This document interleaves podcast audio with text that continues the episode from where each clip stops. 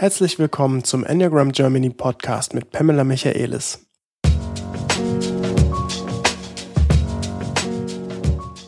Mein Name ist Philipp Dörfler. Wir sprechen heute über Glaubenssätze, denn sie sind mächtig und haben einen erheblichen Einfluss auf unsere Gedanken, Kommunikation und unser Handeln. Wir wollen hören, was es damit auf sich hat und was die unterschiedlichen Enneagrammstile im Allgemeinen über sich und andere glauben. Viel Spaß! Moin Pam. Hi, good morning Philipp. Wir sprechen heute über Glaubenssätze. Wir haben immer mal wieder über Glaubenssätze gesprochen, beziehungsweise das Wort in den Mund genommen und wir haben auch immer mal wieder Beispiele gebracht, was denn so Glaubenssätze sein könnten. Zum Beispiel ich nehme meine. Nee, da kommen wir gleich dazu. Ich nehme ja, noch genau. nicht meine. noch nicht die Spannung rausnehmen. Genau, aber äh, es könnte sowas sein wie die Welt ist ungerecht oder alle sind immer böse zu mir oder keiner hört mir zu. Keine nimmt mich ernst. Genau. Da gibt's viele Glaubenssätze, da können wir mhm. gleich noch mal ein bisschen weitergehen. Wir wollen nämlich dieses Mal ein klares Thema daraus machen und auch zeigen, welche Glaubenssätze dann die neun verschiedenen Enneagrammstile so unter anderem über sich, aber vor allem über andere Menschen haben. Pam, sag mal, wie stark du das erkennst, wo die Glaubenssätze bei anderen Enneagrammstilen sind und wie kommen die durch? Wann erkennt man, dass da Glaubenssätze irgendwo drunter liegen, schlummern? Ja, das ist eigentlich, äh, die Frage hört sich vielleicht einfach an, aber es ist ehrlich gesagt eine ziemlich komplizierte Antwort. Ähm, alleine wenn wir das Wort Glaubenssatz benutzen, wir haben ja immer einen ganzen Wahrnehmungsstil dahinter und eine Selektion, die schon stattfindet, um meinen Glaubenssatz zu bestätigen. Und das heißt, wie oft ich das, also erkennen tue ich das, würde sagen, pausenlos in meiner Arbeit, pausenlos. Äh, wir haben ja gerade eben vier Tage Mediationsausbildung beendet, ne, so das Jahr abgeschlossen äh, mit einer sehr schönen Zeremonie. Ich bin noch ganz voll davon. Ähm, und ich merke, über das Jahr, wir haben in allen Konflikten versuchen wir immer wieder Feedback zu geben, bewusst zu machen. Was sind die Themen, die da, die Motivation, die Kernglaubenssätze, die Wahrnehmungsstil, was wird gesehen, angesprochen, was wird nicht gesehen, nicht angesprochen. Das versuchen wir immer wieder zu differenzieren, weil das sehr gute Information ist für die Leute, die mit Konflikt umgehen wollen. Und das ist genau diese Kompliziertheit, die immer wieder so, so, so klar wird. Ähm, wenn wir in die Welt schauen, mit einem bestimmten Wahrnehmungsstil, ist das für uns unsere Realität. Und dann fühlt sich das, was ich sehe, aufgrund von meinem Glaubenssatz einfach wie die Realität an. Ähm, wenn ich jemand mir gegenüber habe, der sehr engagiert und eifrig ist in seiner Arbeit, der wirklich eine gute Intention hat, in seiner Welt erfolgreich zu sein, nach vorne zu kommen, ähm, sein Projekt, voranzubringen, letzten Endes auch für das Unternehmen etwas Gutes zu erreichen. Diese Person aber viele E-Mails schreibt, viele Ansprüche an die an an, an Manager gibt, ähm, ein bisschen lästig wird mit seinem Engagement, vielleicht auch noch ein bisschen kritisch wird dann ist es für einen Manager, der zufällig im Bauchbereich ist, fühlt sich das eher lästig an als nützlich. Und dann kann er das Lästige ganz schnell selektiv sehen, erleben und abwerten. Dann sieht er nur noch, noch eine E-Mail oder noch ein Thema. Und der Urteil ist schon gefällt. Ich finde, diese Person ist, ähm, also ich habe solche Sätzen gehört, das ist ja schlimm, aber ich habe wirklich solche Sätzen gehört wie dieser kleine Frosch was, was bildet er sich ein? Will er mich kontrollieren? Will er Macht über mich haben? Ähm, er ist, er spricht zu viel, redet zu viel, ist nicht ernst zu nehmen. Wenn ich aber hingucke, was dieser Mensch für Intention hat, ist es nur gut, wie viel Arbeitsleistung er bringt, weit überdurchschnittlich, wie viel Menschen er nach vorne bringen will, super, was, wie er leidenschaftlich engagiert ist für sein Thema, was er vertritt. Und in meinen Augen all diese Themen, also richtig gut lebt, engagiert, ein richtig guter Angestellter, ein richtig guter Mitarbeiter im Team zu haben.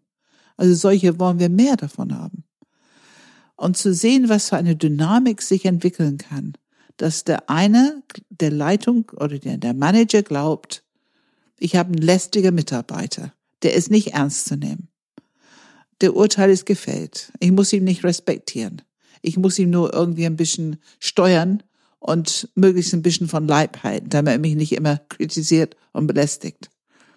Und der andere, der zufällig im Herzbereich unterwegs ist, erlebt, ich werde hier überhaupt nicht gesehen mit meiner Leistung, ich werde überhaupt nicht ernst genommen, ähm, ich werde hier, ich kann hier auch nicht mein Projekt nach vorne bringen. Also das, was mein Job ist, kann ich nicht machen, weil da ist jemand, der mir immer Steine im Weg legt. Das ist, also das finde ich eine unglaublich traurige Situation, eine verzwickte Situation. Und jeder glaubt von den anderen, die glauben, was die sehen ähm, der Herzmensch glaubt von den anderen, dass er unbeweglich ist, dass er nur stur ist, dass er gar keine Fantasie hat, dass er überhaupt nicht wertschätzt, wenn jemand sich engagiert und, und, und, hat eine ganze Menge Glaubenssätze. Ähm, und es resultiert nur daraus, dass beide nicht sehen, dass beide sehr engagiert sind, dass beide was Gutes wollen für das Unternehmen oder für das Team und dass beide eigentlich gute Arbeit leisten, aber auf eine ganz unterschiedliche Art und Weise. Und da, wo die sich treffen, wo diese viele E-Mails und Ansprüche und vielleicht auch Kritik bräuchte nur ein bisschen Steuerung, was ja die Aufgabe ist von Manager. Einfach ein bisschen steuern. Also ähm, das wird mir jetzt gerade zu viel. Wir haben schon sehr viele andere Projekte. Äh, ich mache dir einen Vorschlag. Sag mir das Wichtigste, dein wichtigster Punkt Sag mir das und ich werde gucken, was ich machen kann. Oder wir treffen uns, wir, wir reden nochmal miteinander drüber.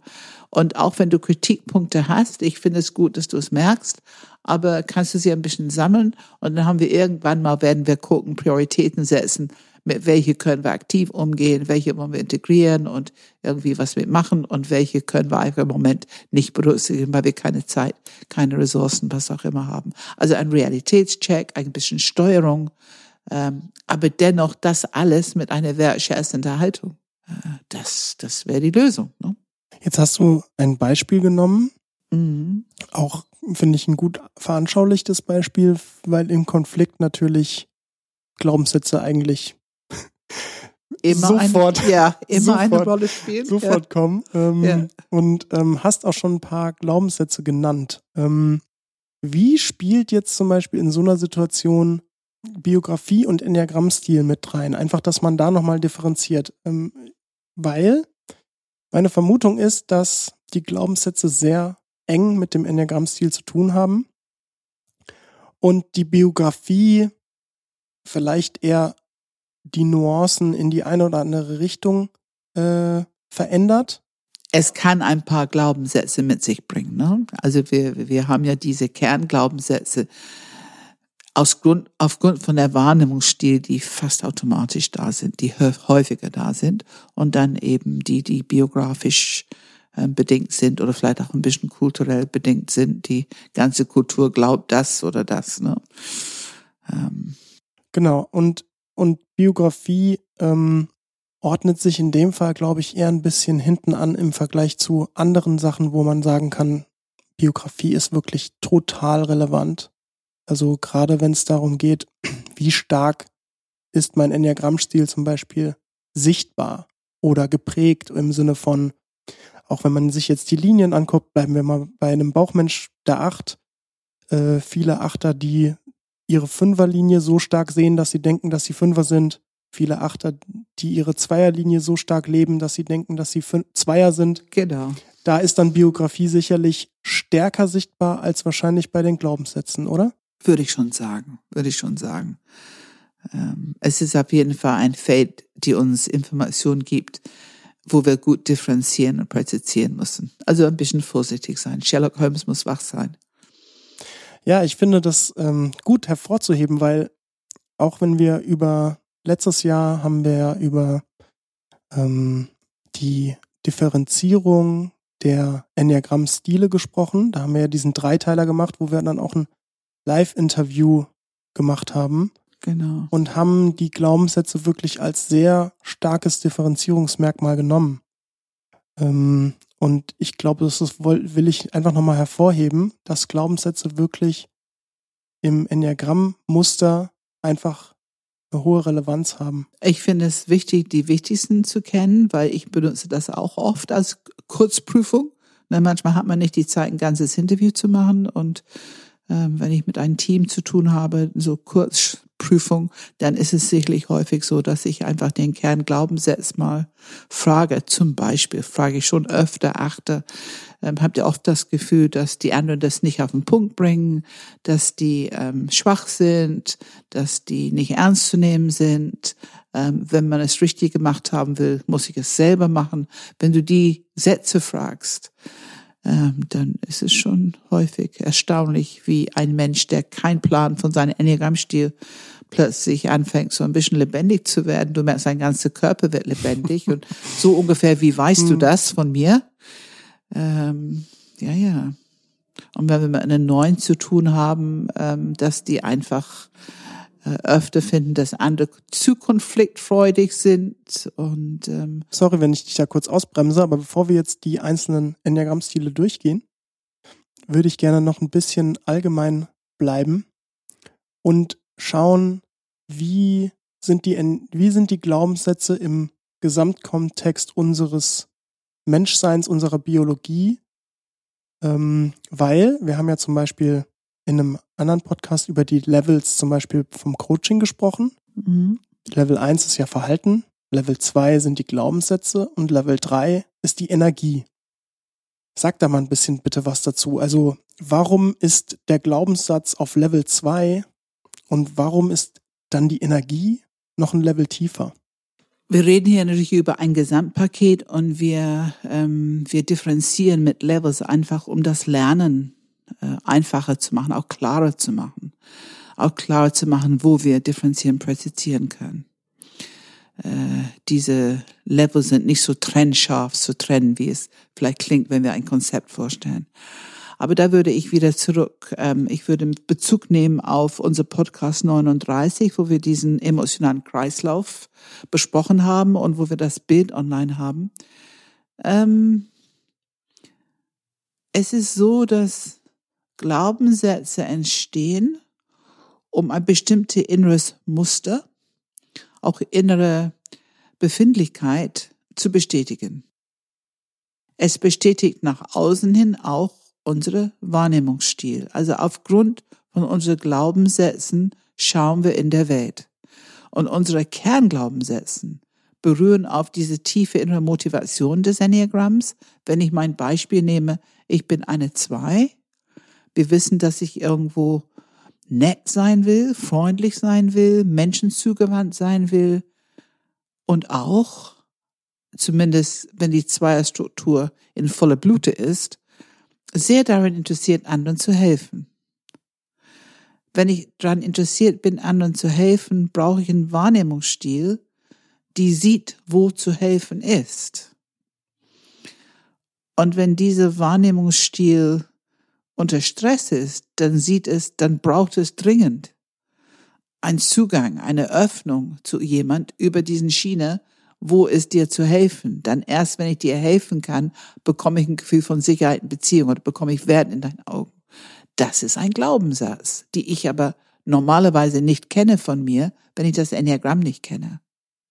Aber irgendwo da drin, drin im System ist ein Glaubenssatz, ich muss helfen, um Beziehung zu haben, um sicher zu sein in Beziehung, um wertgeschätzt zu werden in Beziehung. Also einfach so für mich sein ist nicht genug. Ich muss schon was extra leisten. Und in meinem Fall, also in die Zweierfall, heißt es helfen. Ähm, und diese Glaubenssatz steuert meine Wahrnehmung. Also es steuert eine Wahrnehmung auf eine Person, der vielleicht gerade gut drauf ist, gar keine Hilfe braucht und schon gar nicht von mir. Und falls die es brauchen, würden die es sagen. Und so, also sagen wir mal, ein ganz normaler Mensch mit Autonomie, so wie ich die Menschen heute erlebe. Und jetzt komme ich vielleicht mit einer leicht gestressten Situation und brauche dringend, ich muss irgendwas zu jemand sagen können, wo die sich besser fühlen und das Gefühl haben, ich habe sie was gegeben, äh, dass, dass die eine wärmere Öffnung für mich dann haben. Es ist ja eine Strategie, die natürlich auch irgendwo gut funktioniert, weil das Leben ist länglich geübt, lange geübt. Ähm, aber diese Grundglaubenssätze sind der Antreiber. Und darunter, eine Level tiefer, ist die Energie, ist diese Motivation. Und es braucht bestimmte passende Glaubenssätze, um am Leben zu bleiben, um das zu unterstützen. Und diese beeinflussen dann unser Verhalten. Aber sehr stark. Mhm. Und vor allem unsere Kernlebensstrategie. Ich glaube, da hört man nochmal, warum Verhalten, was ja in der Enneagrammwelt sehr oft als Differenzierungsmerkmal das gehört, ist, genutzt ja, wird. Sehr warum, unglücklich. Ja, warum das nicht vielleicht die größte, beste ähm, Differenzierung ist. Absolut nicht. Also das ist. Okay, dann, dann ähm, lass uns mal einfach bei zwei bleiben und, und mal durchgehen so. Also wir sind im Herzzentrum. Kann man auch, wenn man sich jetzt das gesamte Herzzentrum anschaut, verbindende Glaubenssätze finden? Also sozusagen Glaubenssätze, die zwei, drei und vier eigentlich gemeinsam haben? Oh ja, absolut, absolut. Ähm, es ist einfach so, im Herzzentrum gibt es irgendwo einen Glaubenssatz, ich muss in deinen Augen gut aussehen. Ich muss in deinen Augen meinen Wert zumindest erhalten.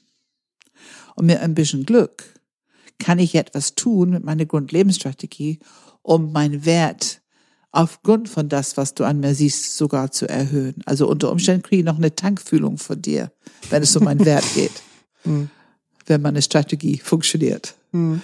Ich glaube, das können wir schon sagen, dass es äh, im Herzzentrum zu Hause ist. Wobei sicherlich die Vierer von diese drei am meisten Protest jetzt gerade spürt. Mhm. nein, nein, nein, bei mir nicht. Ich bin ja authentisch. Ich habe kein Image. Und wenn wir wirklich ein bisschen weiter gucken und ein bisschen Sherlock Holmes, dann kommen wir vielleicht auf, okay, ich habe zwar eine bestimmte Art, wie ich in die Welt sein möchte, und das entscheide ich. Das wäre mir so der Vierer-Thema, aber trotzdem ist es schon interessiert daran, den Wert in den Augen den anderen zu erhalten und so weiter. Kein Image haben wollen, ist irgendwie auch Image haben wollen, ne? genau. Und ich muss auch sagen, ähm, ich glaube, dass alle Menschen, also alle Enneagrammstile haben ein Thema mit Image. Mm, das, das sehe ich auch immer öfter. Das siehst du auch, ne? Es ist nur, dass viele mhm. wissen es nicht und wollen es auch nicht zugeben. Äh, wir haben ja schon interessante äh, Übungen gemacht äh, zu dieses Thema und gerade jetzt am Wochenende wieder. Und dann halte ich den Spiegel hoch und sehe, seht ihr, ihr habt alle ein Thema mit Image. Ähm, ich finde es einfach gerecht, dass wir es alle wissen, aber dennoch ganz deutlich im Herzzentrum hat es eine lebenserhalte Qualität. Mm, ja, das es ist, ist wesentlich ja. dringlicher. Würdest du das unterschreiben? Das würde ich unterschreiben. Ja. Dann äh, lass uns doch mal ein paar Sätze. Was denkt die zwei über andere? Enneagramm-Stil 2. So, was sind so die Glaubenssätze, die sie über andere Menschen hat? Also ganz schnell, wenn es, also ja, also eine kritische Glaubenssatz ist ganz schnell, ähm, die anderen sind selbstsüchtig. Hm. Weil wenn du in diesem System lebst, ohne eigene Grenzen und ohne eigenes Bauchzentrum, Autonomie und letzten Endes ohne ein Nein in dein Leben, begreifst du die Welt nicht, wenn andere Nein sagen. Und ich bin bis heute manchmal fasziniert, wie schnell Menschen Nein sagen können zu etwas, wo ich merke, das kostet aber andere Menschen Schmerz oder was Unangenehmes oder ich kann nicht begreifen, dass das so schnell geht. Was hilft ist, wenn eine kleine Erklärung damit fließt oder zumindest ein bisschen abholen. Ich kann mir vorstellen, also dass ich zeige, ich habe ein bisschen Empathie dafür, dass es dir nicht angenehm ist, dass ich Nein sage. Aber viele Menschen können es einfach sagen, ohne jegliche Zeichen von Empathie. Es ist ihr gutes Recht, Nein zu sagen und das sagen die dann auch. Das fühlt sich für mich bis heute, muss ich sagen, etwas egoistisch an.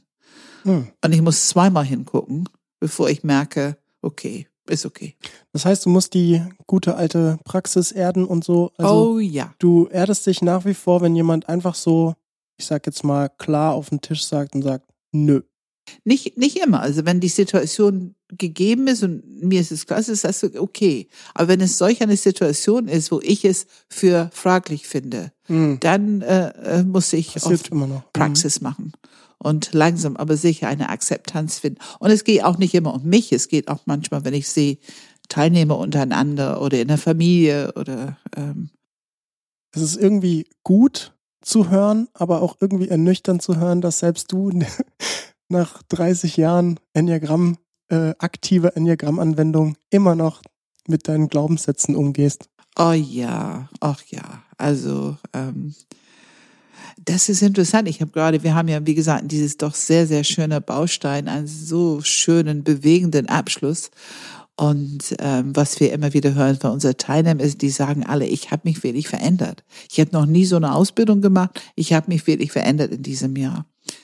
Und ich habe so viel gelernt. Und ich betone auch, ich auch ich möchte hm. nicht aufhören zu lernen. Hm. Und wir hatten ein bisschen die Diskussion, ich meine, ich bin ja nun mal nicht mehr ganz jung, und wir hatten ein bisschen die Diskussion, da waren 33-Jährige und ich so am anderen Ende der Skala. Ähm, und ich, mir ist klar geworden, solange ich diesen Lerndrang und auch diese Lust habe und diese Lebendigkeit dabei erlebe, wenn ich was erkenne, werde ich nie alt. Das ist mir so klar geworden. Klar, mein Körper kann hier irgendwo zwicken und ich kann irgendwas nicht mehr und, und wir haben ja am Sonnabend haben die mit uns Spiele gemacht und es gab Karaoke und wir mussten natürlich, Tim und oh. ich mussten natürlich Lieder singen. Und am Anfang. Was hast du gesungen? Och, da, da ist mein Image so angesprungen. Dancing Queen. Ja, Dancing Queen. Aber ich kann leider nicht singen. Das oh, war noch nie meine Dancing Stärke. Queen singen hören. War noch meine, noch nie meine Stärke. Und äh, da musste ich so, also da habe ich das Image-Thema hoch 99 gespürt und habe gedacht, oh nein, und jetzt hm. vor die ganzen Leute und so. Und ich habe dann einen anderen genommen, der auch sehr scheu war. Das wusste ich auch genau, eine Vier in unserer Gruppe. Und habe ihn gebeten, mit mir zu unterstützen, weil ich gerade so unter Image-Themen leide. Und wir haben dann zusammen gesungen und wir haben festgestellt, wenn wir zusammen singen und einfach laut sind, man kriegt eine ganze Menge Punkte. Das waren zwei Mikrofone, zwei verschiedene Linien, die da vorne und dann hat er gesagt, oh, das funktioniert ganz gut hier. Und da hättest du uns dann hören müssen. Dann waren wir ganz lustig und begeistert zu singen. Aber das Resultat war, mhm. meine Stimme war ganz schnell alle. Ich hatte keine Stimme mehr und mein Hals hat wehgetan. Ich musste aufhören. Da würde ich sagen, okay, körperliche Begrenzung. Äh, aber lernen und immer lernwillig sein, das gehört zum Leben dazu. Und ich kann nur allen empfehlen, bitte, bitte, sehe es als Qualität und als Chance für Lebendigkeit im Leben. Und ich glaube nicht, es ist nicht gemeint, dass wir fertig sind, dass wir nichts mehr zu lernen haben. Ich lerne auch immer etwas von Tilman und das bestätigt er auch. Also, ähm, weil in dem Moment, wo du unterschiedliche Enneagrammstile zusammen hast, ich glaube, du könntest ein ganzes Leben da einfach nur hinschauen und, und merken, was alles anders ist, immer tiefer, was alles anders ist. Und das sind immer wieder Felder, wo du selber was davon profitieren kannst. Ne? Nehmen wir nochmal deinen Glaubenssatz, die anderen sind selbstsüchtig. Auf welche Intensität hat dieser Glaubenssatz? Also, ich meine, prinzipiell würde ich jetzt mal sagen, so ein Glaubenssatz könnte ja jetzt erstmal jeder Enneagramm-Stil theoretisch auch sagen über andere. Vielleicht. Natürlich, Na, oh, natürlich. Aber welche Intensität. Vor allem, wenn die anderen Nein sagen. Klar. Aber welche Intensität hat das für dich? Was hat das für eine Bedeutung im Vergleich, dass du das so essentiell findest, dass der dir jetzt als erstes in den Kopf kommt? Also das ist schon der Unterschied über diese 30 Jahre. Ich weiß, dass als junger Mensch, ich habe sicherlich so gelebt, dass ich keine Frage stelle, die eventuell ein Nein geerntet hätte. Ich glaube, da war ich sehr geschickt, weil ich hätte es vermieden wie die Pest, genauso wie ich vermieden habe, Kritik zu bekommen. Da war ich meisterhaft, um ja keine Kritik zu bekommen, weil es so schmerzhaft war. Was glaubst du über die anderen, wenn sie dir Kritik geben? Oder über dich? Also wenn Kritik kam, glaube ich, habe ich es im Großen und Ganzen sehr schnell auf mich bezogen. Es hat auf jeden Fall wehgetan und durch dieses Wehtun fühlt man sich sowieso klein. Ähm, ich habe es nicht so häufig, manchmal habe ich es geschafft, dann auf die anderen zu sauer zu sein. Wenn es in der Familie ist, ist das ein bisschen anders. Dann habe ich es schneller geschafft, die anderen doof zu finden. Aber ähm, wenn das jetzt jemand im Beruf wäre, ähm, dann, dann, das war halt nicht gut auszuhalten. Also es soll bitte nicht passieren. Und wie kriegen wir das hin, indem wir uns unheimlich rodeln und arbeiten und machen und tun, dass es nicht zu kritisieren gibt. Es war wirklich sehr, sehr schmerzhaft. Hm. Und das hat sich über die Jahre, aber sehr viel Arbeit. Also ich finde schon, dass zwei und drei, ja, und vielleicht auch acht am schwierigsten mit Kritik umgehen können. Wir können alle schwer mit Kritik umgehen, aber diese ganz emotionale Reaktion scheint mir bei zwei drei und häufig auch acht zu sein. Ähm, Echt bei vier nicht? Emotionale Reaktion auf Kritik? Ich finde, dass Viere, gut, ich habe nur die Erfahrung, aber ich bin ja, ich finde, dass Viere immer wieder sehr gut mit Kritik umgehen können, wenn es in eingepackt ist in wertschätzende Beziehungen. Hm. Das würde ich sowieso sagen. Hm. Das sollte unsere Kultur sein, dass wenn wir etwas kritisieren, dass wir eingepackt sind in eine gute Beziehungs, also eine sichere Beziehungsangebot, dass wir die Wertschätzung, Aufrechterhaltung und sehr klar sind, es geht nur um dieses eine Thema und nicht um dich ganz als Mensch. Aber gefühlt ist es im ersten Moment, was würdest du sagen, Philipp? Wenn du Kritik, Kritik? ja, ja bei so mir ich auch wertschätzende Kritik ist das Beste, was ich mir vorstellen kann auf der Welt. Ja, also ich will es haben. Ja. Ich will es haben, schon mein ganzes Leben. Da war ich auch noch nie, was, war ich auch noch nie dagegen. Also ich habe nie, ich wollte nie mit Handschuhen angepackt werden, noch nie. Aber was ist, wenn die Kritik unverhofft und eben auf etwas trifft, was für dich wichtig ist? Ja, Panik, innerliche Panik. Das ist das Wertverlust und vor allem dann ähm, das Gefühl von, ähm, okay, jetzt ist es vor, also ich hatte schon oft dieses Gefühl, jetzt ist es vorbei. Genau. Dieses Gefühl hatte ich schon oft. Jetzt ist es vorbei. Es ist existenziell. Ja. Im Grunde ist es tödlich. Ich meine damit gar nicht, jetzt ist es vorbei, ich bringe mich um, sondern jetzt ist es vorbei ja, ja. in dieser Gruppe. In, ja, ne, ich, Die, verlass, die verlassen mich, die, äh, ähm, äh, wie, wie, sagt man, die entlassen, lassen, die entlassen mich feuern mich, was auch immer. Ja, ja, genau. Also dieser existenzielle Aspekt. Ähm, gut, ähm, Glaubenssätze. Wollen wir ein bisschen weitergehen? Genau, lass mal zu drei gehen. Sag du mal was dazu. Soll ich mal ein paar Glaubenssätze, die ich über andere so habe? Hm. Jetzt bin ich gespannt, wie viel du da noch ähm, ergänzt weil ich biografisch vielleicht äh, da auch ein paar Glaubenssätze habe, weiß ich nicht. Aber einer ist natürlich extrem vorherrschend schon mein ganzes Leben gewesen. Die anderen erreichen nichts und nicht so viel wie ich. Vor allem leisten sie nicht so viel wie ich. Ganz genau. Also das ist echt immer wieder, wo ich mir so denke, warum leisten die eigentlich alle nichts? Ja, ja. Wieso sitzen die da rum und sitzen auf der Couch und Gut, ich sitze auch auf der Couch, aber und Prokrastination kenne ich auch, aber trotzdem irgendwie am Ende des Tages kriege ich doch was gewuppt. Warum machen die anderen es nicht so? ja, das ist ein sehr tiefer und ja, mein ganzes Leben begleitender Glaubenssatz. Und ich glaube, das teilst du gut und gerne mit 99 Prozent der anderen Dreier in dieser Welt. Das ist ein Klassiker. Ich habe noch ähm, ähm, ich muss es selber machen. Ich muss es selber ich machen. Muss es selber machen. Ja.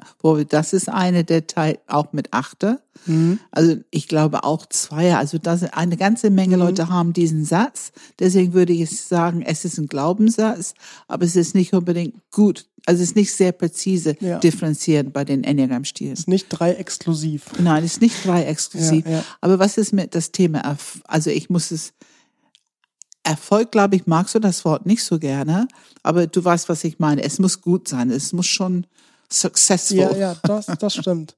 Also, ähm, es darf nicht fehlerhaft sein. Es wirft ja äh, wieder das Licht zurück auf mich. Wenn, ja. wenn ein Projekt gut abgeschlossen wurde, dann äh, bin ich ja wiederum gut. Ne? Also, genau, genau. Ähm, ich glaube, ein Glaubenssatz, den ich noch habe, ist, ähm, ja, die, die anderen haben keine Ziele. Auch. Oh ja. Also wenn ich mir immer so anschaue, Ja. wie ziellos manche Leute ja. durch die Welt gehen und auch sogar wirklich Unternehmen teilweise, was sie für Ziele identifizieren, dann denke ich mir, also entweder habt ihr keine Ahnung, was Ziele sind, Mhm. oder ihr habt keine Ahnung, was ihr macht. ja. Aber Ziele sind es nicht. So. Sag mir, ähm, was glaubst du über dich zum Thema Ziele? Das war ja über die anderen, ne? Was, Mhm. was glaubst du über dich zum Thema Ziele?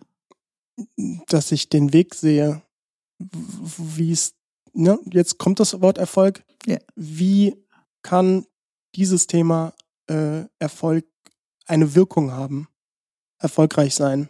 Ähm, und darauf identifiziere ich Ziele, die ich dann möglichst klar äh, halte, möglichst klar versuche zu identifizieren. Ich habe ähm, so einen Satz, die ich, ähm, ich glaube, ich habe es mal in Amerika gehört. Und ich, wenn ich das so auf Deutsch sage, dann, aber ich persönlich finde, dass Dreier, wenn du einen Weg nach vorne hast, und das sind vielleicht mehrere Möglichkeiten, die sehen den Weg, die vergeudet ist.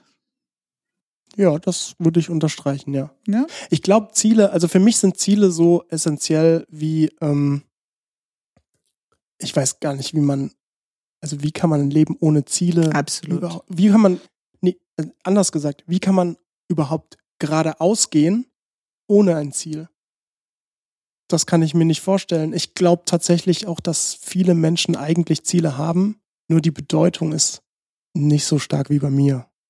Die Bedeutung der Ziele. Aber Für mich ist halt wichtig, also die Unterscheidung, ne, das kommt jetzt wieder zum Beispiel zurück, äh, also das zum Beispiel, ja, das ist auch ein guter Glaubenssatz. Äh, Zeitverschwendung, also ähm, das ist auch ein böser Glaubenssatz, aber die anderen bringen mir nichts. Die bringen mich nicht weiter. Den hatte ich früher ganz, ganz oft den Glaubenssatz. Die anderen bringen mich nicht weiter. ja, Und ich, und ich suche mir die Leute aus, die mich weiterbringen. Und die, die mich nicht weiterbringen, sind mir eh scheißegal. Und dieser Satz, das sind, es ist ja eine Bewertung von anderen, beinhaltet diese Bewertung. Äh, ich meine, ich finde so schön, dass du jetzt wirklich lachst und glänzt und du, du lachst über dich selber, dass du solche Sätze irgendwie irgendwann mal entdeckt hast. Ähm, ich weiß auch, dass es für dich heute nicht so ist, weil, äh, ja, ich weiß es aus Erfahrung. Ähm, das sind Sätze mit Bewertung drin. Und wie nützlich ist Beziehung für mich? Wie nützlich sind Menschen für mich? Welche Werte haben Menschen in meinem Leben? Es nützt alles nichts, wenn wir im Herzzentrum zu Hause sind. Das sind einfach Themen, die uns irgendwie anfliegen und auf eine ganz unterschiedliche Art und Weise. Klar ist das vielleicht etwas krasser im Dreierbereich, aber auf eine andere Art und Weise ist es auch in zwei und vier.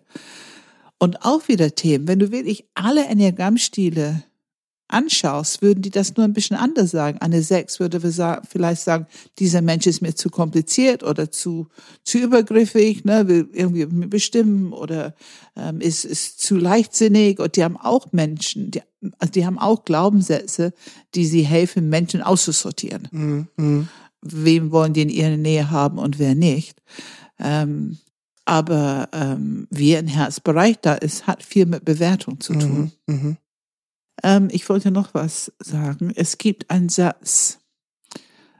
Also, wenn wir unterscheiden zwischen Ziele, die ich stimme zu, ich glaube, viele Leute, die einigermaßen erfolgreich sind, haben Ziele in ihr Leben.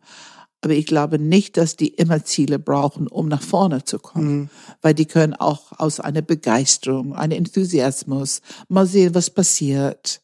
Die Idee für heute muss nicht die Idee für morgen sein. Es gibt so verschiedene Arten, nach vorne zu kommen und auch mit viel Energie nach vorne zu kommen. Ähm, Effizienz. Was glaubst du über Zeit? Ja, Zeit ist leider alles irgendwie, ne? Also ich Sag mal deinen Satz nochmal. Zeit ist, Zeit ist leider alles. ist leider alles. Ja. Zeit ist leider Zeit ist alles. Bitte erklär das mal ein bisschen. Wieso leider alles? Erklär mal ein Weil, bisschen. weil es auch, ähm, ja, das ist diese, es, ähm, es schafft einfach auch Leistungsdruck. Also ich Ja. habe nur dieses eine Leben. ja. Ich habe, weiß ich nicht, vielleicht noch 40, ins gut läuft 50 Jahre vor mir. Vielleicht auch weniger, wer weiß. Oder mehr? Oder mehr. Aber ähm, am Ende des Tages habe ich nur noch diese Zeit zur Verfügung.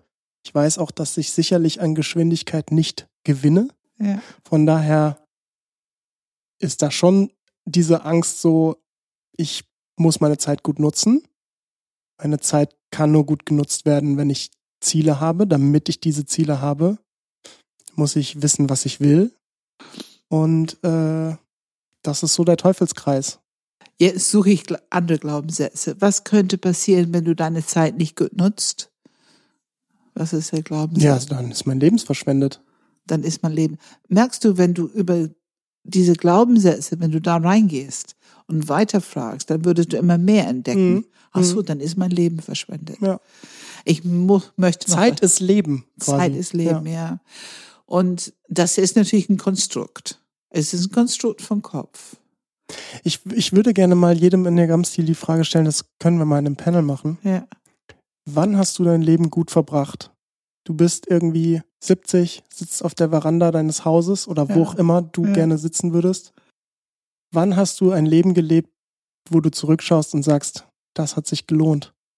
Und da kriegt man bestimmt auch unterschiedliche Da Antworten. bekommt man Unterschiede. Wir haben es gerade am Wochenende, wir haben diese Übung gemacht. Was würdest du auf dein Grab schreiben? Hm, ah ja. Ja, das, auch oder was willst du, dass die auf dein Grab schreiben? Ne? Ähm, und äh, das war natürlich sehr interessant. Das war sehr interessant. Aber ich glaube, es ist eine ähnliche Frage. Ne? Ja, ja. Aber lass mal weitergehen. Ich glaube, Ja. wir sind Ja. wirklich et etwas Aber ich merke, lang. das Thema Zeit, das könnten wir gerne als Podcast-Thema nehmen, weil ich habe eben so viele Ideen gehabt, was wir alles noch sagen könnte zum Konstrukt, Thema Zeit und so weiter. Und ich glaube, das ist ein sehr interessantes Thema. Da können wir mal für alle neuen Enneagramm-Stil und auch ein paar Alternativ äh, Glaubenssätze und Umgang mit sich zum Thema, Bitte, in Bezug zum Thema Zeit. Zeit, Zeit ist, äh, ist der Sklaventreiber für mich. Ja, Ja, ja. Also ich bin sehr, sehr offen für andere Konzepte zum Thema Zeit. Außerdem, du hast nur zu wenig auf dieser Welt. Ich biete ein kleines Leckerli an. Bitte. Ich biete ein kleines Leckerli an, vielleicht dir ein kleines bisschen Stress zu nehmen. Also ich habe es überhaupt nicht. Ich habe es in dem Moment, wo ich irgendwo hin muss und noch packen muss und solche Sachen. Dann habe ich auch für eine kurze Zeit ähm, vielleicht ein bisschen Druck im Bezug zur Zeit. Aber sonst habe ich das nicht. Ähm, für mich ist der Weg nach vorne ist Entwicklung.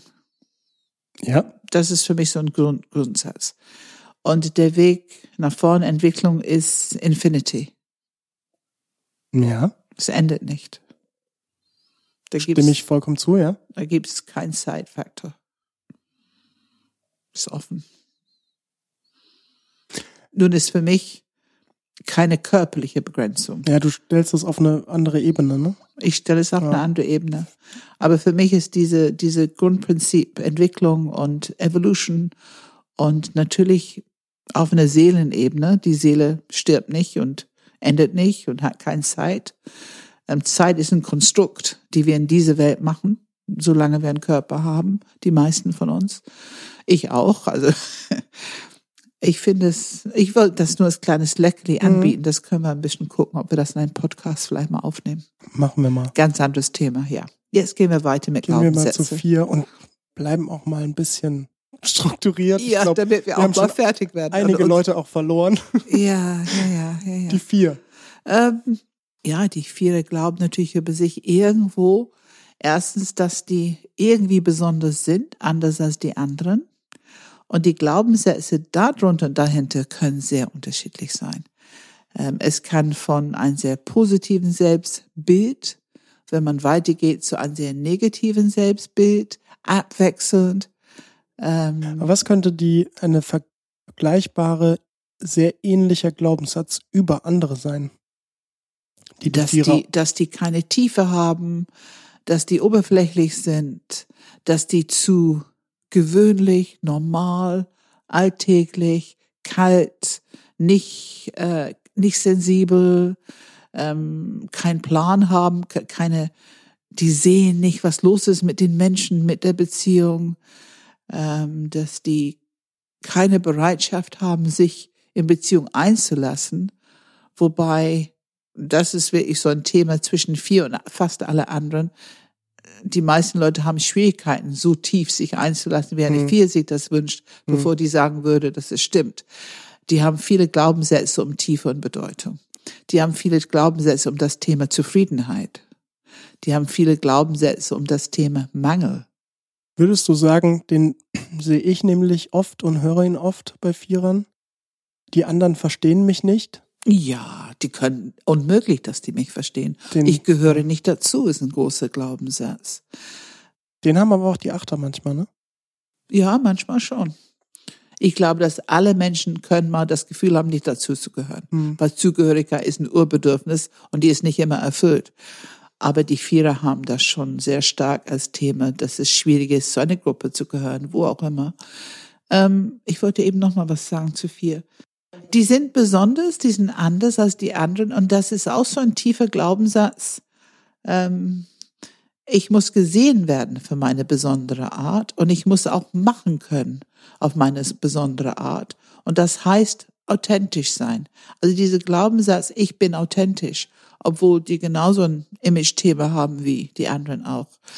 Ähm, ich bin authentisch ist manchmal schädlich. Ähm, ich habe so viele Beispiele gesehen, wo, wo ähm, Vierer Selbstsabotage rechtfertigen durch diesen Glaubenssatz, ich bin authentisch. Also die machen etwas, für die wirklich schlecht ist. Zum Beispiel sich kämpferisch vertreten auf eine Art und Weise, dass die gehen müssen oder nicht gemocht werden oder unpopulär sind und vertreten einen Glaubenssatz von ich bin authentisch, aber es spricht nichts dagegen, vielleicht genau dasselbe zu sagen, was die sagen wollen, aber nicht ein bisschen ohne diese ganz besondere Energie oder Drama oder also es gäbe da etwas, was die ähm, verfeinern könnten, damit das Endergebnis nicht Selbstsabotage ist, Hm, hm. zum Beispiel. Ich glaube, das ist auch genug für die vier. Ja, das ist, äh, wir sind, ja, ich glaube, das ist sehr ausgiebig gewesen. Ja. Ja, fünf, Kopfzentrum. Natürlich ist diese tiefe Glaubenssatz, die Welt ist erwartungsvoll. Ich, ich habe nicht genug Energie, ich, das kann ich nicht erfüllen. Ich habe nicht genug Energie für das, was alle anderen von mir erwarten. Das ist ein sehr tiefer Glaubenssatz, die auch eine Angst auslöst und sehr stark diesen Wahrnehmungsstil steuert. Aufpassen, dass keiner was von dir will oder dass du nicht irgendwo reintappst in eine Situation, die zu viel Energie nimmt oder so. Also die anderen wollen was von mir, was ich nicht, wahrsch- eventuell nicht äh, haben, habe Äh, oder. Die schn ganz schnell glauben, die anderen wollen was von mir und ganz schnell ähm, die anderen dafür irgendwie bewerten, ab. Ich muss sie abwehren, ich muss mich dafür schützen, ich muss abwehren. Also im Grunde, ich muss meine Kanone rausholen und die, die da draußen, ich sage mal so, abschießen, äh, bevor die mit ihrer Erwartungshaltung so richtig an mir herankommen. Natürlich, ich spreche nur über Situationen, die nicht von die gewollt, geplant und ähm, wo die ihre Wissen und Expertise sammeln können oder verteilen können. Die haben noch den Glaubenssatz, die oft sehr unbewusst ist, ich muss es besser wissen. Das ist ein Glaubenssatz, die viele Fünfer nicht kennen von sich. Und dadurch, dass es komplett unbewusst ist, löst es dieses Verhalten aus, wo andere das Gefühl bekommen, die sind besserwisserisch. Die reden besserwisserisch. Ist, äh, ist der Umkehrschluss auch, die anderen sind dumm? Aber selbstverständlich. Das habe ich so oft gehört. Die peilen das nicht. Die blicken nicht durch. Die haben sowieso keine Ahnung. Das sind so Sätze, die ich öfter höre. Ich höre Gerade in Teams oder in, in irgendwelche Konfliktsituationen. ich hör auch manchmal ähm, sowas wie, dass sie sehr überrascht sind darüber, dass wie, wie einfach irgendwelche Laberbacken die Karriereleiter aufsteigen. Ja. Aber wenn man wirklich was weiß, ist es egal. So nach dem Ja, Motto. genau, genau. Und ich muss sagen, ich weiß, ich erlebe Fünfer sehr kritisch mit Politikern. Hm, mhm, ich weiß okay. nicht, ob das, also ich kenne nun wirklich einige Fünfer. Selten über Politik mit Fünfern unterhalten, aber ja, die können, die können selten ähm, was Positives über Politiker sagen. Scheint es mir aber, zu sein. aber wer kann das schon? Och, ich schaffe das ganz gut. Ich bin da, äh, glaube ich, differenzierter. Du siehst Also- ja auch in allen den Diamanten, Pam. Ich suche den Diamanten, aber ich suche es nicht unbedingt in allen Politikern, das Ja. muss ich sagen, weil ich habe schon so ein, ja, ich suche immer noch, will ich, was ist eine gute Politik? Das, solche Themen äh, kann ich mich mit beschäftigen, aber wir sollten lieber mit Glaubenssätze weitergehen. ich drifte schon wieder ab. Ja, ist es genug mit fünf? Ähm, also was erwarten die anderen von mir? Was muss ich wissen? Da, da sind eindringlich. Sind ganz eindringlich. Was ist mit der Burg? Sag mal vielleicht noch was, diese, dieses. Ja, ich muss, ich habe nicht genug Energie, ich muss mich beschützen. Ich muss mich beschützen vor irgendwelche Einflüsse von außen. Das ist auch ein bisschen dieses Thema, dass Fünfer eine dünne Haut haben, ne? dass Mhm. die nicht so dickhäutig sind. Und was für uns als normale Frage gelten kann, ist für die manchmal einfach zu viel. Wahrscheinlich die anderen sind auch grundsätzlich, ich glaube, das ist auch was tatsächlich, was wahrscheinlich nicht nur die Kopfmenschen, sondern auch eigentlich wahrscheinlich alle, auch die Bauchmenschen wahrscheinlich haben, ist dieses, die anderen sind so emotional. Kann das sein? Ja, emotional sein ist ja absolut unsachlich. Es so, ist nicht objektiv. Die kann man nicht ernst nehmen. Okay, gehen wir zu ja, sechs. zu sechs, ja.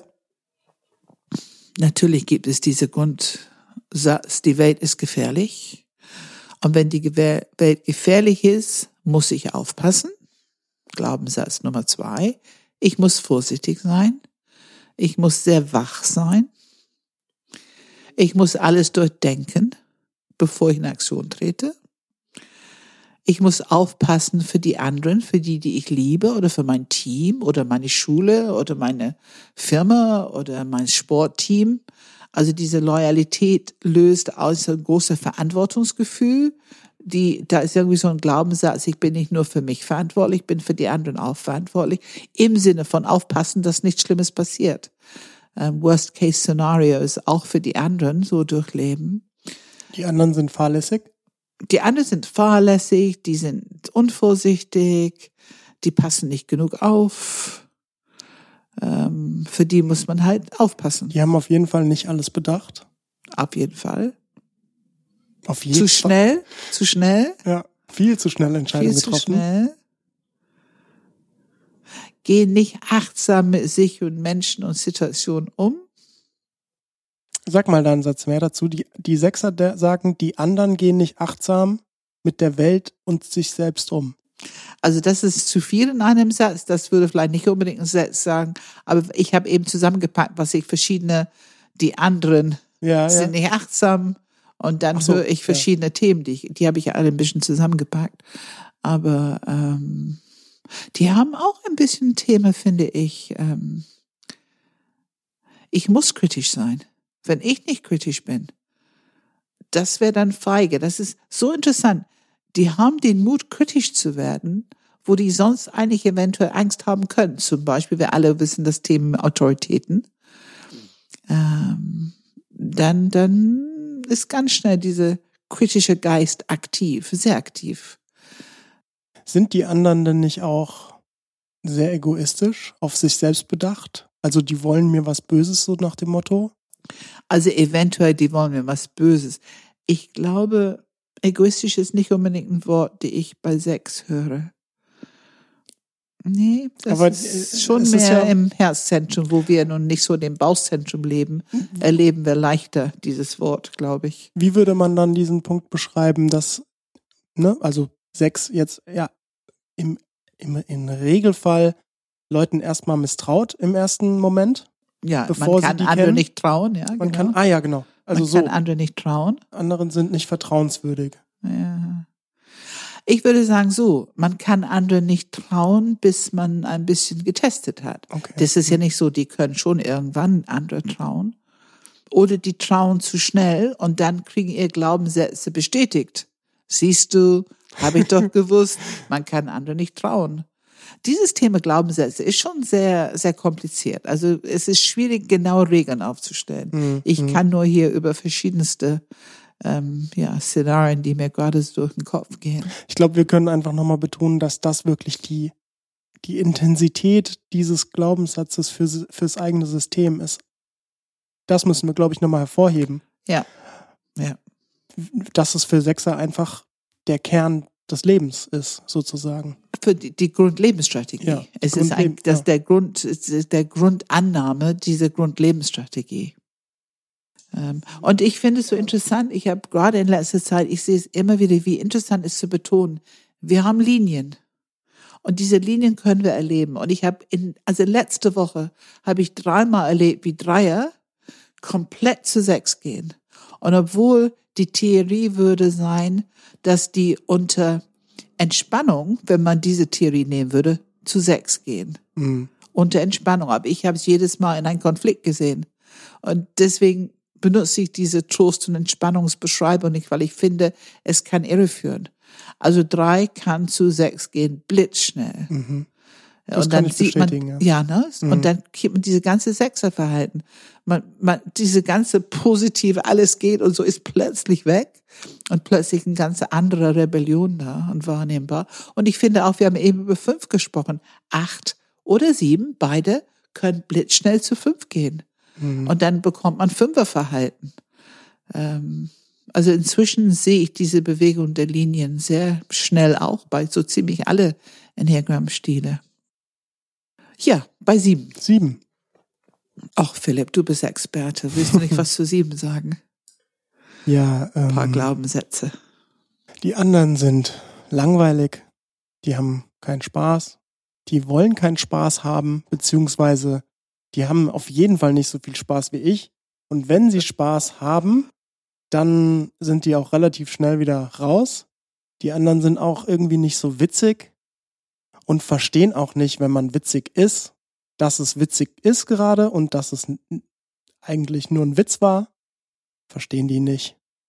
Die verstehen keinen Spaß. Die verstehen keinen Spaß. Nee, Ja. die anderen verstehen nicht so wirklich Spaß. es gab eine Sendung oder gibt eine Sendung, verstehen Sie Spaß? Ja, genau. Ich weiß leider nicht, worum es geht, aber. Äh, versteckte Kamera war das, glaube Ach, ich. das war versteckt. ich glaube, ich, Aber der Titel passt so schön von der Siebener.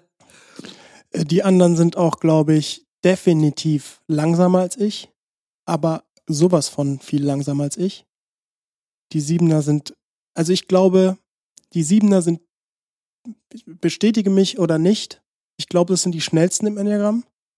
Wenn sie einen Ablauf, einen Prozess, was auch immer im Kopf haben, dann sind die bombenschnell.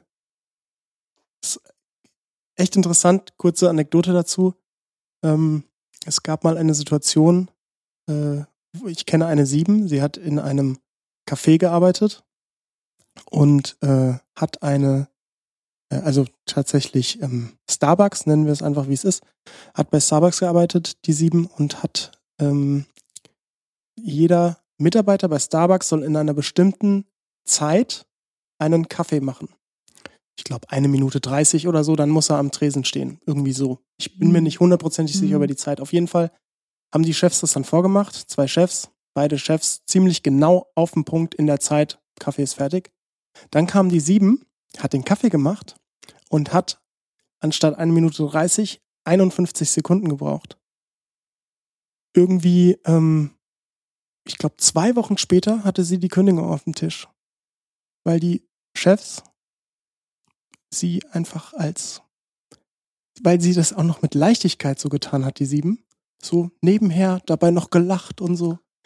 So als, ne? Und, und äh, die Chefs wurden quasi vorgeführt, total. Haben sich so gefühlt, als würden sie vorgeführt worden vor der ganzen Belegschaft. Und dann wurde sie gekündigt.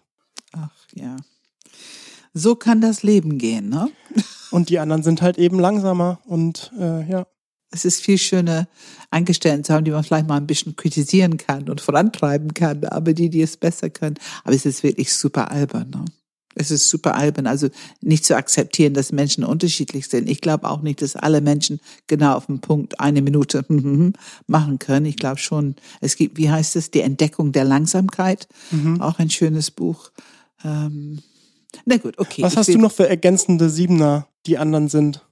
Die anderen sind zu negativ.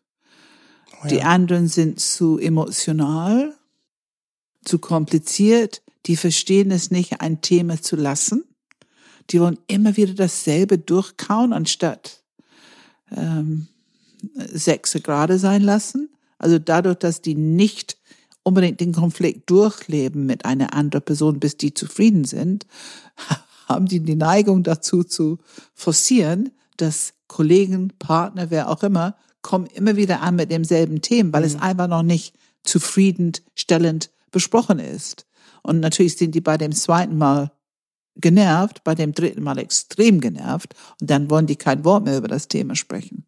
Das verstehen die auch nicht. So erlebe ich das. Und was die denken, die Sätze, die ich höre, ist, immer wieder dasselbe.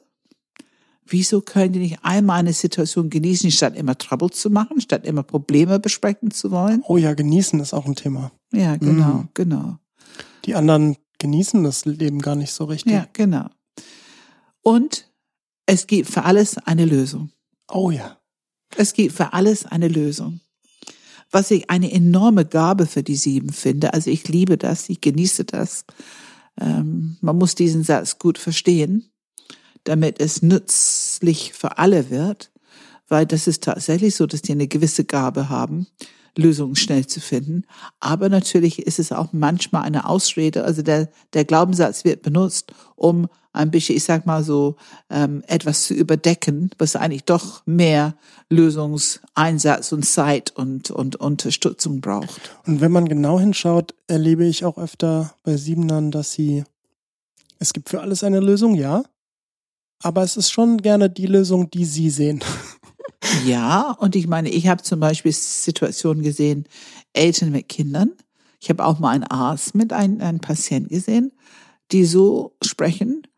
Äh, Also ich weiß, die Eltern, das war, was weiß ich, ich glaube, das Kind hat Schwierigkeiten Mathe oder so. Ja, na gut, aber du brauchst jetzt nur ein bisschen, bisschen mehr Zeit, ein bisschen mehr Denken und dann geht das doch ganz leicht. Also die haben seine Aussage, dass er Schwierigkeiten hat, überhaupt nicht ernst genommen und sind sofort mit diesem Glaubenssatz gekommen, es gibt für alles eine Lösung und die ist ganz einfach. Und haben das Kind damit im milde ausgedrückt nicht so richtig abgeholt. Auch nicht so richtig weitergeholfen, weil das, was die gesagt haben, war für das Kind nicht nützlich. Und ich sah sehr klar und deutlich, dass dieses Kind es gewohnt war, wenn es einmal fragt und diese Art Antwort bekommt, dann war's das. Es wusste, nochmal fragen bringt nichts. Bringt nichts. Ähm, und beim Arzt war es auch so, dass ein Patient ein Problem hatte. Ähm, das war irgendwas, was, also mit dem Gelenke äh, im Knie und er hat ähm, diese Person erzählt, die bräuchten nur das, das und das zu machen. Und für mich würde ich sagen, eine ziemlich rigoröse äh, Trainingprogramm. Und dann würde das alles wieder gut werden. Und ich habe sie diese Person angeguckt und habe gedacht, diese Person wird niemals dieses Programm machen. Das ist sowas von an die Realität vorbei. Mhm. Es ist eine schöne Idee, aber ich werde auch nicht mehr für ein Triathlon trainieren und ein kleines bisschen Realitätsbezug, es fehlt manchmal. Ne? Also der Glaubenssatz, für alles gibt es eine Lösung. Es ist, finde ich, grundsätzlich gut. So, kommen wir zu acht. Zu acht? Ich bin stark, also sind die anderen schwach. Wenn man es richtig gemacht haben will, muss ich es machen. Also können die anderen das nicht. Die haben immer Fehler, die machen es nicht so gut. Ähm, der Acht hat einen kritischer Geist und die springt furchtbar gerne an. Und sie springt dann an aufgrund von bestimmten Glaubenssätzen. Die anderen labern rum. Die anderen labern rum, äh, die anderen peilen es nicht, die sind zu kompliziert, die bringen es nicht auf den Punkt. Die können keine Entscheidung treffen.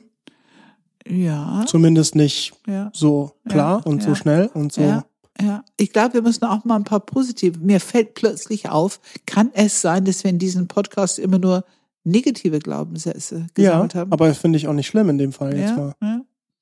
Also ich finde Glaubenssätze. Okay, ich mache dir ein Angebot. Wir machen noch einen Podcast mit positiven Glaubenssätzen. Aber den, ich glaube, die Glaubenssätze sind ja erstmal. Lass uns das in der Abschlussrunde machen. Genau, Noch, noch genau. einmal, noch einmal sagen, ja, was die bedeuten im Sinne von, Ja. wie kann man damit umgehen, ja. dass es positiv genutzt werden kann. So, das finde ich gut. Weil je, fast jeder Glaubenssatz hat auch einen positiven Aspekt. Ja. Ähm, das ist ein wichtiger, wichtiges Thema. Das wäre ein bisschen Fortsetzung oder so. Das sagen wir gleich in der, Ja. im Abschluss. Ähm, und die Achter haben, also wir haben schon so viel über Acht gesprochen. Ähm, also Respekt ist wichtig und dann haben die schnell einen Glaubenssatz, ich werde nicht respektiert. Nicht immer, wenn es der Fall ist. Oder ähm, andere respektieren mich nicht, wenn die keine Antwort geben, ganz schnell eine E-Mail oder wenn die nicht übereinstimmen und so weiter. Also diese Respektthemen, da gibt es viele Glaubenssätze um das Thema. Dieses Thema Stärke ist ja auch unter ein Aspekt davon ist ja zum Beispiel auch, stehen bleiben, wenn man was sagt? Also steht Ja. die andere Person dann immer noch da oder duckt die sich weg oder druckst die jetzt rum? Ganz genau. Ähm, was ist da hinten dran? Also die anderen sind ähm, Schwach. Sch- Waschlappen irgendwie, haben keine Waschlappen, eigene schwach, Meinung. brauche ich nicht zu respektieren, Mhm. kann ich nicht respektieren, brauche ich nicht ernst zu nehmen, äh, können, sind, können mir nicht im Weg stehen. Ich hatte eben noch einen Glaubenssatz, ähm, Stärke, Schwäche. Ich darf meine Verletzlichkeit nicht zeigen. Ein sehr starker Glaubenssatz, Mhm. die, die auch die, die achte Struktur basiert Mhm. auf dieses Ich muss gut sein, ich muss richtig sein, ich muss stark sein, ich darf nicht schwach sein, ich muss die anderen, die Schwächeren beschützen, ich muss für Gerechtigkeit sorgen. Das sind so die Grundglaubenssätze, die die achte Struktur, ähm, auf dem die achte Struktur basiert. Und die anderen dürfen auf jeden Fall niemals in mein Herz langen. Ja, das ist eine vollblutige Acht. Nur die, die ich wirklich sehr vertraue, also in Beziehung, ne? Sehr Freunde vertraue. und sehr vertraue, Ja. meine Kinder allemal. Ähm, aber klar, ich muss mein Herz beschützen. Ich muss Mhm. mein großes, ungeschütztes Herz beschützen und da dürfen andere nicht reinlangen. Das ist richtig. Und bei neun ist natürlich, ich bin unwichtig. Also sind die anderen wichtiger. Meine Meinung ist unwichtig, also ist die Meinung der anderen wichtiger. Das ergibt sich aber ganz schnell, die anderen sind selbstsüchtig, egoistisch, Machtgehabe. Also dieses, um das ganze Thema wichtig, unwichtig, da gibt es eine ganze Gebilde von Glaubenssätzen, die das sozusagen aufrechterhalten, diese Struktur. Ähm, ich kann nicht Entscheidungen treffen. Ich kann nicht so richtig wissen, was ich will. Ähm, es gibt auch so, so, so ein, Prioritäten setzen? ja, ich kann nicht, ja, ähm, aber ich glaube, gibt es einen Glaubenssatz und Prioritäten? Das weiß ich gar nicht. Ist das nicht immer, also ich, ich habe gedacht, das wird relativ eng mit der Entscheidung immer abgefragt. Ich glaube, die können nicht erkennen, was die Mhm. Priorität ist, weil die sich nicht entscheiden können, genau. Ähm, ich kann nicht erkennen, was wichtig ist. Ich weiß gar nicht, was wichtig ist. Wichtigkeit ist, Wichtigkeit Ein ist ein riesiges Thema, aber es ist alles um sich unterm Licht scheffeln und ähm, und trotzdem ist dieses Ding, ich muss Struktur haben, eine gewisse Sicherheit, ich muss wissen, was als nächstes passiert. Also die haben schon so eine gewisse, erstens gibt es eine Linie zu sechs und zweitens ist es im Bauchbereich. Also Struktur ist wichtig. Ne? Was, die haben auch, ich muss es richtig tun. Ich will gut sein. Ich muss für Harmonie sorgen. Ich muss Konflikt vermeiden. Ähm, und das führt zu diese Glaubenssätze über meine Meinung, eigene Meinung und so weiter. ist es auch die anderen, also von wegen Konflikt vermeiden, sind die anderen immer so ein bisschen auf Konflikt aus? Sind die Konflikt, Konfliktträchtig. ja, konfliktrichtig? Viel zu aggressiv. Das ist ein Satz, den ich häufig bei Ja. Neuen höre. Und nochmal Und eingebildet. Die haben so, die, die anderen sind eingebildet, selbstsüchtig, konfrontativ, denken nicht an die anderen. noch mal zu dieser Wichtigkeit. Die anderen sind wichtiger. Ist das der Satz? Die anderen sind Das ist wichtiger als ein ich? Satz. Die Ein- anderen, sind, die ein- anderen ja. können es besser. Hm. Die anderen sind wichtiger. Natürlich gibt es die andere Satz, die, die nehmen sich zu wichtig. Also das ist diese, du hast beide Seiten von einer Das Münze. heißt, das heißt zum Beispiel in einem Team, wo die Neuen sagt, die anderen sind wichtiger, in dem, jetzt zum Beispiel, würden sie dann auch sagen, ich kann, ich muss da jetzt gar nicht mitmachen. Das können die schon alleine, weil die sind wichtiger als ich. Ich finde nicht. Ich finde nicht. Ich finde, Neune sind sehr fleißig. Hm. Auch wollen auch teamdienlich sein und sind auch ehrgeizig. Ich finde, Neuner, das betone ich immer wieder und immer wieder, also alle Neuner, die ich kenne, haben eine gute Position, sind gut in ihrer Arbeit, sind fleißig. Trotzdem zeigen sie diese Charakteristik. Also ein neuner Chef habe ich gerade letzte Woche gehabt. Ähm, ziemlich großes Team. Das ist aber selten. Ja, ich war so glücklich. Ich war so glücklich. Ähm, großes Team, ein ganz ruhiger. Ich saß mit dem Leitungsteam, also saß er mit dem Leitungsteam. Ganz ruhig, ganz lieb. Er war ganz deutlich der Knuddel im Leitungsteam. Ne? Alle hatten ihm einfach lieb. Er hat so eine Ruhe im Team ausgestrahlt. Er hat nicht viel gesagt, Also wirklich keine starke Meinung geäußert zu irgendetwas. Trotzdem haben die immer mal gefragt, na, was sagst du? Und er hat genickt oder gelächelt oder so. Man hat bemerkt, dass die ihm sehr ernst genommen haben und ihm sehr respektiert haben. Und wie er mit seinen Leuten umgeht. Ich meine, neune Eltern können mit ihren Kindern so umgehen. Die Chefs können mit ihrem Team so umgehen. Die wollen, dass es jedem im Team gut geht. Ist natürlich eine hohe Qualität. Die wollen, dass die Leute Frieden haben. Die wollen nicht über ihre Leute bestimmen. Also die können die sehr viel Raum geben, sich selbst zu entfalten, selbst Lösungen zu finden, weil die wollen nicht über andere Leute bestimmen. Nur wenn es absolut sein muss, dann können die das. Aber das ist eher ein seltenes Ereignis. Und weil es so selten ist, das Team ist erst recht. Es ist faszinierend, wie es funktioniert. Die sind schon erst recht, finde ich, ziemlich fleißig und wollen nicht unbedingt dieses auslösen. Hm. Ähm, Okay. Dann noch die Eins als letzter.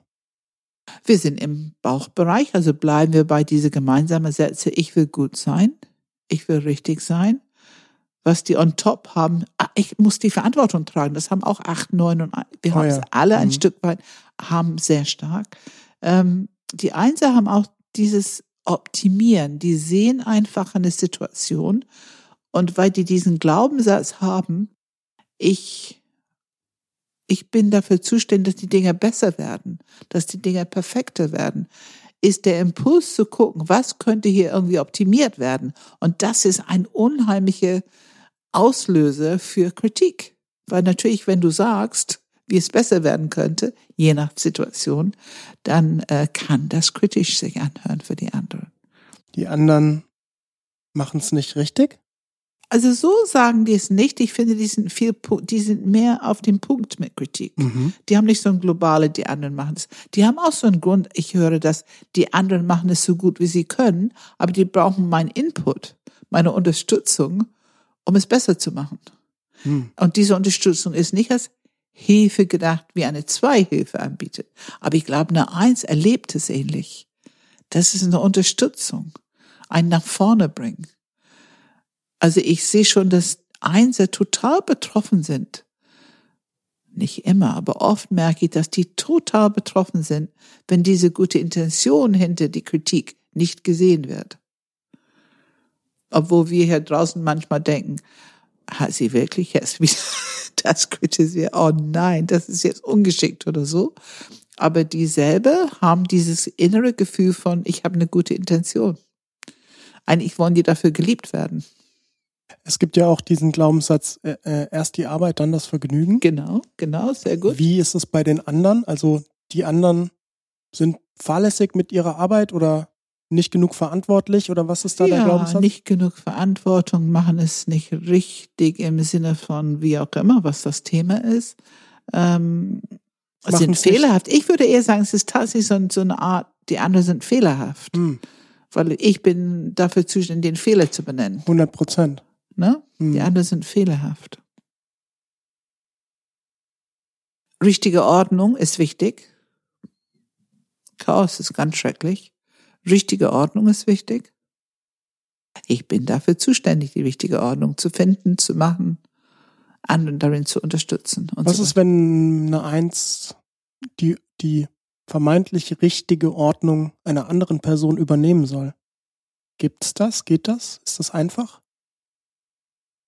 Also der andere Person Ordnung, für die andere Person Ordnung zu schaffen. Nee, umgekehrt. Ein, eine, wie auch immer, Person hat eine Ordnung Ja, und dann kommt die Eins, Ja. sieht diese Ordnung ja. und kann sie, ist es für sie leicht, diese Ordnung zu übernehmen? Nein, Nein. das habe ich mir gedacht. nein. Also ich glaube schon, dass wenn die eine gute Beziehung mit jemandem haben, dann können die eine gewisse Ordnung für den anderen Person lassen, aber nur in den Bereichen, was nicht ihr Bereich ist. Hm. Also in die Küche oder in mein Büro wird es sicherlich nicht gehen, wenn ich da auch arbeite. Ähm, wenn es jetzt der Arbeitszimmer meines Kollegen oder mein Mann oder meine Frau oder was auch immer, dann geht das schon. Aber auch nicht immer. Also, äh, ja. Ich glaube, die, die, die, was die Verantwortung bei den Bauchmenschen ist, ist die Leistung bei den Herzmenschen, ne? Also dieses, dieser Druck, den man sich selbst baut als Herzmensch im Sinne von irgendwie in einer gewissen Art und Weise leisten zu müssen. Ja. Sind die Bauchmenschen, die sagen, ich muss hier irgendwie, ich bin verantwortlich für dieses Ding. Ja, und wenn du das jetzt noch weiter so ein bisschen anschaust, wirklich differenzieren, präzisieren, ich glaube, wir könnten sogar sagen, wir spüren diese enorme Verantwortungsdruck für das, was wir leisten.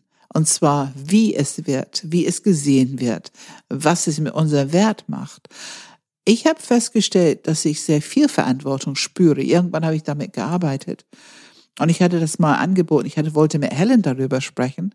Und sie hat geantwortet, das ist kein Thema für die zwei. Und ich merkte dann, das stimmt nicht. Hm. Also ich habe richtig starke Verantwortung, auch im Körper, in Schultern und so weiter und so fort. Also ich bin schon wirklich, es fühlt sich verantwortlich an, anderen zu helfen. Oder irgendwo eine Situation, wenn Menschen unglücklich sind, ich muss was tun, dass die wieder glücklich werden. Und ich glaube, dass jeder Enneagramm-Stil hat das zu einem bestimmten Punkt. Wir reden noch über ganz kurz dieser Thema, dieses Thema Druck. Äh, was wäre es im Kopf? Also Leistungsdruck, Verantwortungsdruck und Gibt es auch sowas für die Kopfmenschen? Na, Angst produziert sehr viel Druck im Kopf. Sicherheit. Auch diese, diese Zugehörigkeit, diese, diese, diese Loyalität. Ähm, Familienband, das sind alles so Themen, die ich merke, viel Energie auslösen für die Kopfmenschen. Okay, ich glaube, äh, damit haben wir einiges bearbeitet und ähm, damit wir jetzt, Pam, zu dem positiven Teil nochmal kommen, der dir natürlich immer sehr wichtig ist und auch gut so, dass er dir wichtig ist. Was machen wir jetzt mit diesen, du hast gesagt, negativen Glaubenssätzen? Warum sind die eigentlich vielleicht nicht so negativ, beziehungsweise wie könnten wir die für unsere Entwicklung nutzen?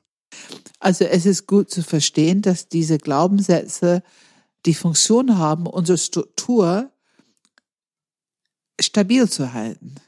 Die haben erstmal eine gute Intention, dass wir uns irgendwie stabil fühlen, sicher fühlen, wohlfühlen. Dass die Glaubenssätze in sich es ist gut, sie kennenzulernen, zu wissen, dass wir sie haben, weil die meisten, wenn man losgeht mit dem Enneagrammstil, hat man keinen Plan über diese Kernglaubenssätze. Das dauert schon eine Weile, bis man anfängt zu merken, dass der ganze Struktur auch auf Glaubenssätze beruht. Und wenn wir wirklich hingucken, ich würde sagen, dass jede Glaubenssatz ein Potenzial hat. Es hilft uns, auf eine bestimmte Art kompetent zu werden. Wenn wir aber dann genauer hinschauen, müssen wir achtsam sein, was ist der Nachteil der Kehrseite? Wo fängt es an, Selbstsabotage zu werden? Und ich denke, da ist diese Arbeit mit, wenn man sich gut erdet, mit drei Senchen unterwegs ist, dann kann man meistens der Essenz draus ziehen, ohne dass es schädlich wird für selber oder andere. Ähm, ich glaube auch differenzieren, präzisieren ist sehr gut, dass wir Realitätscheck machen. Zum Beispiel, wenn eine sieben Grade etwas positiv bewertet, um eine gute Stimmung zu haben, um jemand ein gutes Gefühl zu geben. Das ist manchmal nützlich. Aber manchmal nimmt es etwas weg von der Situation, die gebraucht wird, vielleicht eine Lernsituation oder ähm, eine Input. Wir müssen hier nochmal überprüfen, ob das geht, ob wir genug Ressourcen haben, was auch immer. Also manchmal ist es hinderlich, schädlich. Und das können wir nur erkennen, wenn wir eine Bereitschaft haben, unser Impuls zu erkennen, benennen und dann nochmal überprüfen. Ich nenne das immer Realitätsprüfung. Ist das jetzt gut, weiterhin positiv zu bleiben oder ist es besser, stopp und lass uns doch mal ein bisschen kritisch schauen für eine Weile. Vielleicht kriegen wir wichtige Informationen, bevor wir wieder ähm, auf die positive Schiene uns begeben. Ähm, ja, ich glaube, das ist also ein bisschen, äh, wie wir so oft sagen, zu Leidenschaft bis zu einer bestimmten Balance haben die Glaubenssätze Nutzen für uns. Wir müssen, wir müssen aber erkennen und sie entlarven, wenn die gerade Selbstsabotage oder Leid aussuchen, aus, auslösen. Mhm. Wir haben ja auch im Podcast Nummer 70 über die Selbst- und die Fremdwahrnehmung der unterschiedlichen Enneagrammstile gesprochen und da haben wir auch oft darüber gesprochen, quasi, wann sind wir zu viel den anderen Enneagrammstilen? Und da ist so ein Glaubenssatz sicherlich ein ausschlaggebender Punkt. Auf jeden Fall ein sehr guter Indiz. Ich nenne sie auch Straßenschilder. Ich mhm. finde, das Schöne im Enneagramm ist, wir haben so viele Informationen, ähm, wie eine Landkarte, ne? Und, und das, diese, diese Glaubenssätze sind auch Straßenschilder. Was ist ein Entwicklungsweg? Also wenn wir Stopp, ein bisschen überprüfen, differenzieren, präzisieren, dann können wir gut erkennen, ah, guck mal, das ist ein guter Entwicklungsweg. Ja, ich meine, lass uns ein, ein Beispiel vielleicht nehmen. Sorry, wenn ich jetzt wieder die drei nehme, aber ich denke gerade an, die anderen bringen mich nicht weiter. Mhm. Das ist jetzt erstmal ja wirklich mhm. ein sehr böser, negativer Glaubenssatz. Mhm. Aber mhm. wenn man ihn jetzt mal positiv auffassen würde, ohne dass ich jetzt versuche, andere Menschen zu bewerten und ihn einfach nur so nimmt, wie das Potenzial der drei dadurch wirken kann, ist, es ist wieder sehr fokussierend, es geht wieder um Effektivität, es geht um Effizienz, es geht um Ziele erreichen, was prinzipiell ja erstmal auch eine Gabe ist, die die drei hat. Aber es kann natürlich gerade bei so einem Satz sehr schnell abwerten, negativ, Leute in Schubladen machen und so. Ja, und lass uns da das und nehmen. Es kann sein, dass es nützlich ist. Und da ich in der drei bin, lohnt sich das manchmal zu überprüfen, ist dieser erste Urteil aufgrund von den Glaubenssatz, stimmt es? Oder wenn ich nochmal hingucke, das finde ich so wichtig, nochmal hingucken. Und jetzt guck mal, oder kann es sein, dass diese Person doch Potenziale hat, die ich noch nicht gesehen habe? Ich ja. habe ein konkreten Beispiel. Ich hatte mal einen Dreier-Chef. Er hat jemand neuen Team äh, aufgenommen und er sagte, der ist wirklich gut in das, was er macht, aber er muss gehen. Und ich sage, wieso? Du sagst, er ist gut in das, was er macht. Er ist ein Bedenkenträger. Hm. Jedes Meeting kommt er mit seinen Bedenken. Und ich habe versucht, ihm einzuladen und kannte er das Enneagramm, das war eine ganz andere Situation, kannte er das Enneagramm nicht. Ähm, ich habe versucht, ihm zu erklären, es gibt ja Bedenkenträger, die tatsächlich sehen und sozusagen vorsichtig sind und neue Informationen für dich bringen können, die nützlich sein könnte für bestimmte geschäftlichen Entscheidungen. Ich weiß zufällig, dass er teilweise viel Geld verloren hat aufgrund von Entscheidungen, die er getroffen hatte. Ähm, und ich habe versucht, ihm für diese Idee zu öffnen, dass ein Bedenkenträger in Team kann nützlich sein. Man muss ein bisschen managen, steuern, aber es kann nützlich sein. Er hat mich schon sehr ungläubig angeguckt. Was? Da kann was Nützliches dran sein. Aber ich habe erkannt in dem Moment, ah ja, guck mal, man muss tatsächlich nochmal prüfen, zumindest, ob. Mhm. Ne? Ja, ja. Okay. Danke, Pam. Ja, danke, Philipp. Wir wollen natürlich wie immer gerne von euch hören. Falls ihr ergänzende Glaubenssätze habt, dann schickt eine E-Mail an podcast at enneagramgermany.de, Enneagram mit einem M. Dann YouTube, abonniert den Kanal. Wir freuen uns, wenn ihr das tut, weil wir immer mal wieder ein paar Videos hochladen in Zukunft. Außerdem findet ihr den Podcast auf iTunes bzw. Apple Podcasts, Spotify, auch auf YouTube findet ihr den, Google Podcast, PlayFM, wo immer ihr Podcast abonniert. Und wir freuen uns sehr, wenn ihr diesen mit der Welt teilt. Das würde uns sehr freuen und helfen. Einführungen ins Enneagramm findet ihr auf der Webseite. Da gibt es Termine, wo ihr direkt Tickets kaufen könnt. Und dann, wie immer, Pam, was steht an? Also jetzt, wo du über Einführung sprichst, möchte ich erwähnen, wir haben demnächst eine Einführung in München und darüber freuen wir uns sehr. Ähm, äh, also wer irgendwo in der Münchner Gegend lebt, mhm. es wird demnächst einen Termin auf der Webseite geben und eine Einführung in München. Also unser Mai-Baustein beginnt jetzt demnächst. Ähm, da freuen wir uns drauf. Und das ist unser Filetstück, wo alle neuen Enneagramm-Stile live erlebt werden, auch im Panos. Und äh, danach gibt es noch unser Beziehungsbaustein im Juli. Und das ist ein sehr interessanter Baustein für alle, die sich für Beziehungsstile, Kommunikationsstile und Abwehrmechanismen interessieren zu den einzelnen Enneagramm-Stilen. Und dann haben wir im Oktober natürlich Wachstum. Das ist unser Baustein, wo es alles sehr tief wird. Mhm. Und ja. Mein, mein, mein persönliches Filetstück. Ja, genau, genau. Das sagen so viele. Ähm, das ist dann schon sehr bewegend und schon, wo man auch ein bisschen mit Transformation und Spiritualität und so. Wie kann der Weg mit dem Enneagramm weiter in der Tiefe gehen? Okay, danke Pam. Ja, danke Philipp. Hat Spaß gemacht.